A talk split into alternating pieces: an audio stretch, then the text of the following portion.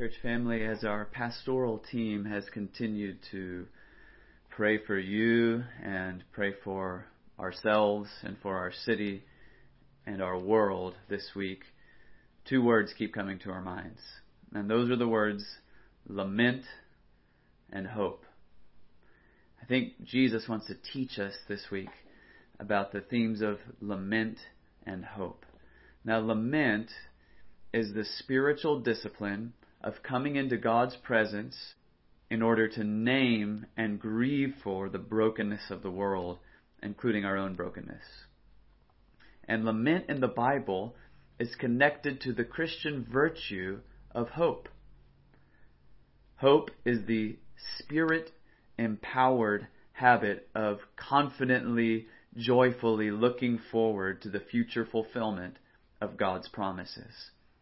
Lament and hope go together in the Bible and in the Christian life. We see this, for example, in the words of Jesus in Matthew chapter 5, verse 4. In this text, Jesus says, Blessed are those who mourn, for they shall be comforted. Now, when Jesus says, Blessed are those who mourn, I think he's talking about this spiritual discipline of lament.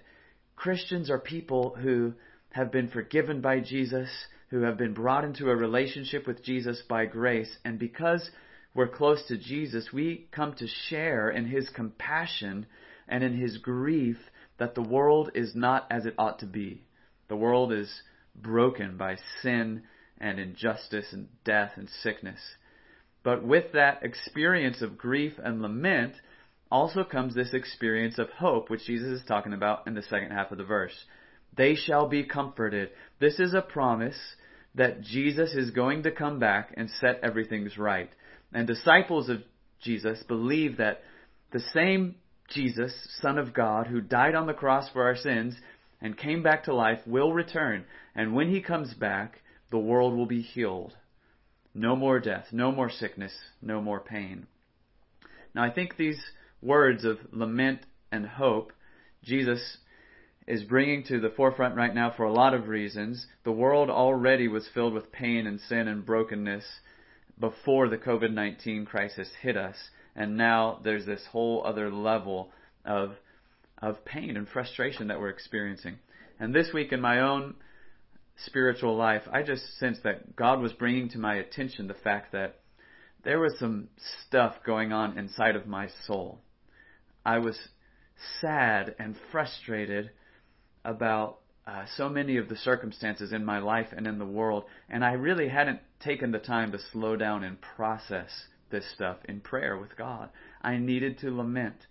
And what I've found this week and other times in my life is that when I slow down to practice the spiritual discipline of lament, it helps me become less self centered, actually, and more God centered.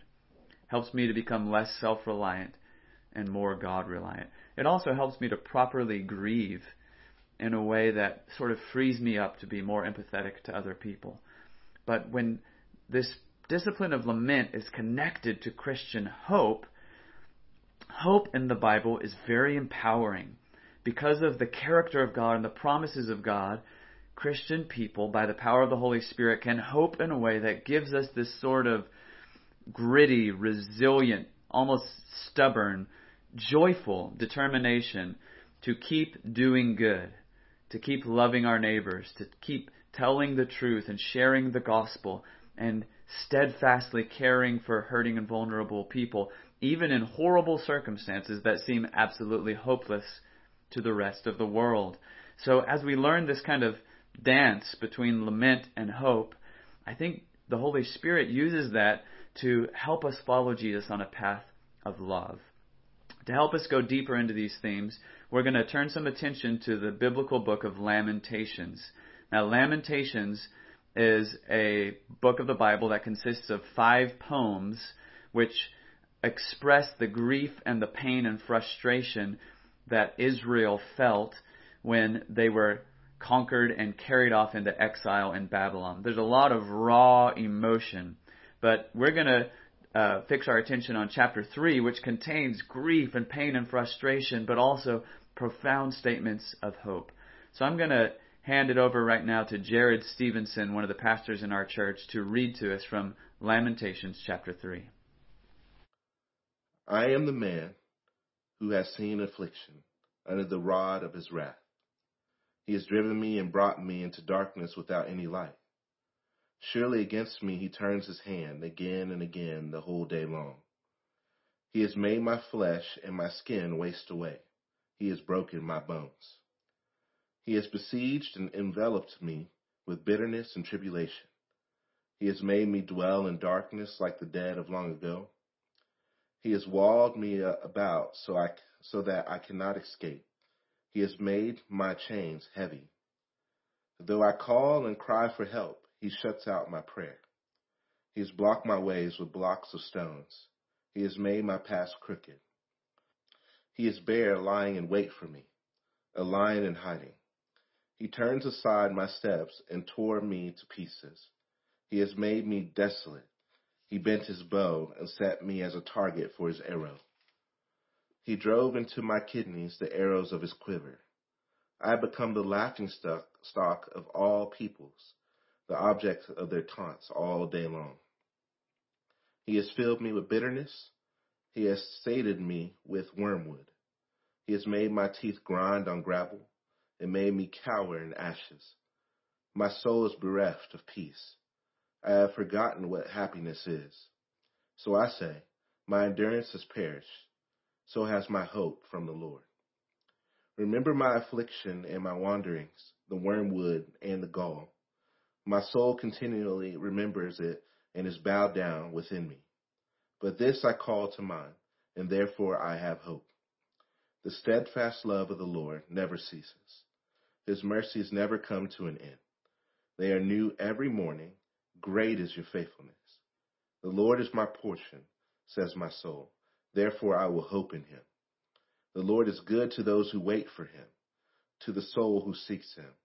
It is good that one should wait quietly for the salvation of the Lord. It is good for a man that he bear the yoke in his youth. Let him sit alone in silence when it is laid upon him. Let him put his mouth in the dust. There may yet be hope. Let him give his cheek to the one who strikes, and let him be filled with insults. For the Lord will not cast off forever. But though he cause grief, he will have compassion, according to the abundance of his steadfast love. For he does not afflict from his heart, or grieve the children of men. This is the word of God. Thanks be to God for this powerful text of Scripture, which I think has so much to teach us about the spiritual discipline of lament and about um, how important it is to remember God's character and God's promises even as we're processing our pain in the presence of God. Now, we don't know exactly who wrote this poem. The book of Lamentations is anonymous. There's an ancient tradition, Jewish and Christian tradition, that says that the prophet Jeremiah may have written this book, but we don't know for sure. At any rate, the, the speaker here is speaking in a deeply personal way, but they also seem to be speaking in a way that sort of expresses the collective experience of God's people, Israel, when they were disciplined by God for their sin and carried off in, in exile. And they went through a lot of kinds of suffering political oppression, physical suffering, economic suffering, but here there's a deep emotional and spiritual pain that's being processed. Now, I want to invite you to join me in observing a few things about this text. First thing I think we have to take note of is the really honest, raw, authentic expression of deep, intense pain. There are some people in our church family and some people watching this video who know what it's like to be in deep depression. Others of us maybe haven't felt anything quite this deep, but we all know what it's like to be discouraged. We all know what it's like to feel pain. And right now in the world, I think there's so many people who are feeling deep discouragement. So let's just look at how emotionally honest this text is. For example, verses 4 through 6 uh, say this My flesh and my skin waste away.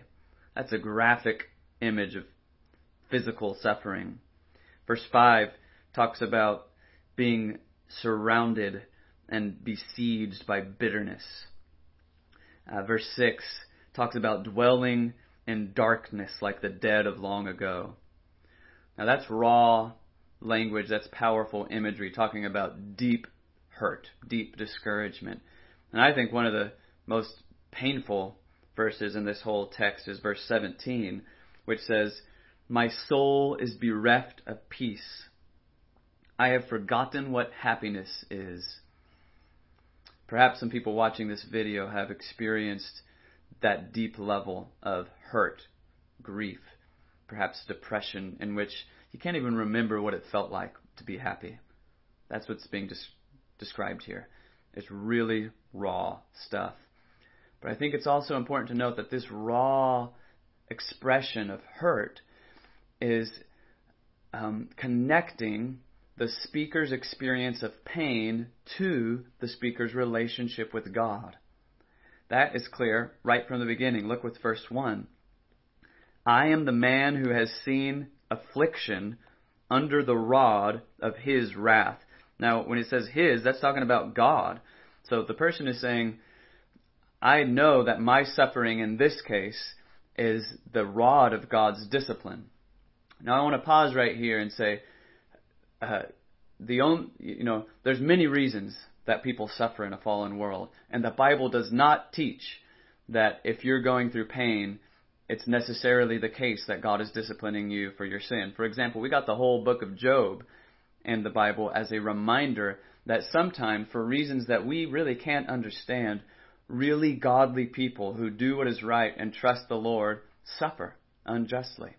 And Job often brings his complaint to God and says, God, I'm innocent. Why are you treating me like this?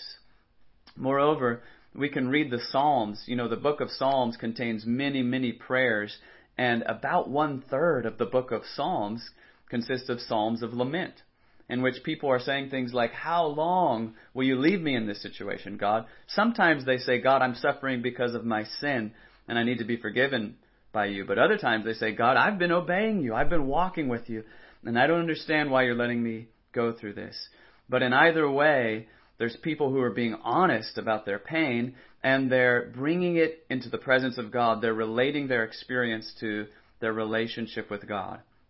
Now, I got to say right here, I am not trying to encourage all of us to feel horrible and to feel discouraged in this way. What I am saying is, if you do feel discouraged, if you do feel pain, if you are grieving, if you feel frustrated, you just need to practice acknowledging that to God.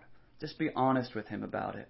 Moreover, as we get to know God in a deeper way, um, one of the things that happens is we actually get more sensitive to the realities of evil in the world. I mean, Jesus Himself practices lament. Let me give you an example. In uh, the book of Luke, the Gospel of Luke, chapter 13, there's this scene where Jesus is approaching Jerusalem and he loves the people of Jerusalem. And yet the people are choosing sin and he knows they're about to suffer for it. And in verse 34, we read this. Jesus says, O Jerusalem, Jerusalem, the city that kills the prophets and stones those who are sent to it. How often would I have gathered your children together as a hen gathers her brood under her wings, and you were not willing. So Jesus is lamenting here the pain that's about to come on Jerusalem because they've rejected his love. There's other places where we see Jesus expressing grief. For example, in John chapter 11, when he's witnessing his friends Mary and Martha grieving because their brother Lazarus has died, the scripture says Jesus was deeply moved and he wept. Or we could think of Jesus in the Garden of Gethsemane when he's about to go to the cross and he's sweating drops of blood and crying out to God in, in the agony of this moment. So we shouldn't be surprised then when Jesus says, Blessed are those who mourn, because part of what happens as we grow more deep in our connection with Jesus is that his compassion and his sensitivity to the suffering of the world starts to make us more sensitive to, to the suffering of people and to the reality of evil in the world. But now I want to point out the, a third really important thing we have to learn from Lamentations 3. And uh, what we see in the middle of this text is that the speaker makes a conscious decision to move from naming his pain to stepping back and thinking about the goodness of God. Verse 21 But this I call to mind, and therefore I have hope. So I call something to mind. I'm going to stop and discipline my mind to think not just about my pain, but also about what verse 22 is about. Look at verse 22 with me. The steadfast love of the Lord never ceases. His mercies never come to an end. They are new every morning, and now look at how this turns to prayer. He doesn't just talk about God in the third person, he says, You. Great is your faithfulness, God. As he stops to think about God's character as a loving God and God's promises never to abandon his, abandon his people, the speaker can move to a point of being able to pray and say, God, I know you're not going to forsake me. And in the following verses, he's saying, Look, I'm going to embrace whatever discipline I need to go through because I know the same God who's disciplining me right now is the God who can rescue me, and, and therefore I have hope. Now, it's important to notice right here this hope is definitely not naive optimism.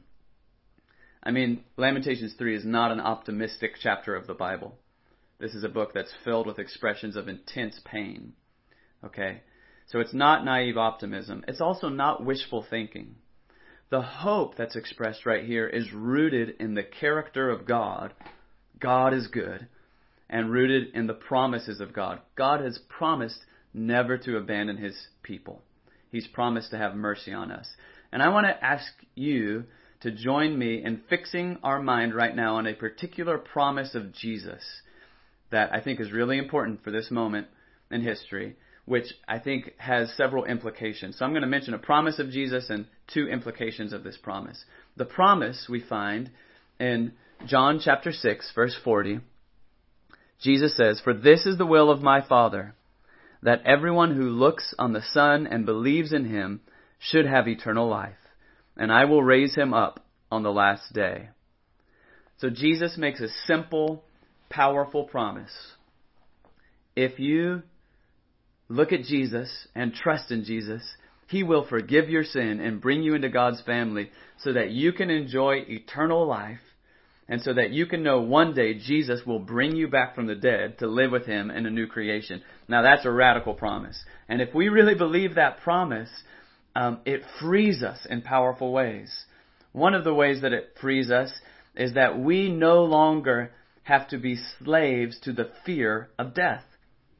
We see this implication expressed in Hebrews chapter 2 verses 14 through 15. It says this, Since therefore the children, that's talking about um, the children of God, human beings, share in flesh and blood, he, that is Jesus, himself likewise partook of the same things. In other words, the Son of God um, became flesh and lived among us. That's Jesus. So that through death he might destroy the one who has the power of death, that is the devil, and deliver all those who suffer through fear, uh, excuse me, deliver all those who through fear of death were subject to lifelong slavery. What this is saying is that fear of death makes people slaves of the devil. But Christians, because we believe that if we've trusted in Jesus, we're going to rise again from the dead and we're going to enjoy eternal life in His presence, we don't have to be afraid of death. And that uh, gives us a radical freedom as we live. Another implication of the promise of Jesus regarding resurrection is that um, because of that, we can know that whatever good work we're trying to do in the world, when, however we're trying to love people, it's not in vain. Look with me at 1 Corinthians chapter 15 verse 58. Says, Therefore, my beloved brothers, be steadfast, immovable, always abounding in the work of the Lord, knowing that in the Lord your labor is not in vain. Friends, I want you to understand, Jesus promised that if we trust in Him, when we die, we're going to keep experiencing eternal life with Him in heaven, and then one day He's going to come back and He's going to resurrect us, and we're going to live with Him in a new creation. And from the perspective of that new creation, we'll be able to look back at all the attempts we made to obey him and love people in life, and we'll know, we'll finally see that none of them were in vain. He used all of them to accomplish marvelous things beyond what we could imagine. Now, if we believe that, there's a joy and a freedom that we have that allows us to keep loving people even in really discouraging circumstances. Now, what I want to do right now is give you uh, some help as this week you're trying to practice the discipline of lament and cultivate the virtue of hope. I want to give you some tools for that. The first thing I want to do is point you to a masterpiece of art which helps us to think about lament and hope. Then we're going to have Jared come back on the screen and share with us some of his laments and some of his hopes for this time. And then at the end of this video, I want to point you to a resource that I think will help you as you're trying to process all the emotions um, that probably all of us are feeling in different ways during this challenging time. To help our hearts and imaginations enter into these realities of lament and hope, I want to invite you to join me in giving some attention to these beautiful and moving frescoes on the inside of the Arena Chapel in Italy, painted by Giotto in the early 14th century. In particular, let's give attention to this painting, which is all about lament. Here, the friends of Jesus are grieving for his death, and we see in particular the mother of Jesus, Mary, bent over with grief, gazing into his face. Um, this is a very human, very sad picture of lament. But it's not only human because Giotto wants us to see these angels that are also grieving for the horrible injustice of the crucifixion of the innocent Son of God. Perhaps these are the same angels who sung Peace on Earth when Jesus was born, and now they're wailing and lament. But these frescoes are also designed to remind us that the death of Jesus is not the end of the story. After Jesus died on the cross for our sins out of love for us, he came back to life. And you see to the right of this painting of lament is a painting of the resurrection of Jesus. In this scene, we have highlighted the moment in John chapter 20, verse 17, when Jesus says to Mary Magdalene, Don't touch me yet, because I still need to ascend to my Father, which reminds us uh, that the resurrection of Jesus is not the end of the story. The end of the story is seen here when Jesus returns. Here, Jesus is seated on a throne. He has come back in glory to set all things right and to heal the wounds of the world. Underneath his feet are um, the depictions of evil being judged in the bottom right of the screen, and on the left, sinners are being forgiven and cleansed and brought into the presence of God in heaven. Jesus is here surrounded by angels rejoicing, and by some of the same figures who were lamenting his death in the painting we saw earlier, but now all grief is gone. Mourning has given way to joy. This is a reminder for us that grief and lament are not permanent if we know Jesus.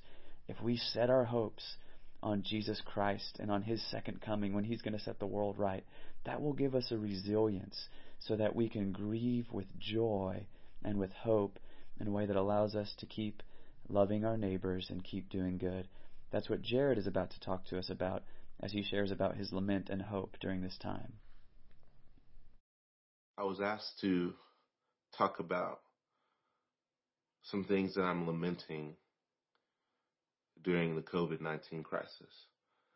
And here's some things I'm lamenting right now um, kids stuck in houses without a way to play. Um, I'm lamenting sheep harassed without a shepherd. And it seems like we can't go to them. Um, yesterday, I was just reminded of that fact when Matriano went to a door, to knock on a door at Rosemont, and um, was trying to practice social distancing while still being evangelistic, and the lady desperately asked for prayer. There's sheep all around us without a shepherd, and it's hard to go to them in these times. Um, another thing I'm lamenting is my grandmother. Um, my grandmother uh, recently was diagnosed with dementia, and uh, I was telling my community group about this, but she doesn't even know who I am anymore, uh, and that's really difficult for me um, and my family. And uh, I'm just lamenting the effects of sin and the brokenness that it, that it has incurred on the world. And um, and in the midst of COVID 19, you can just see this, and everybody is probably experiencing this. But that I'm, I'm really hoping that's not the last time I see my grandma uh, again.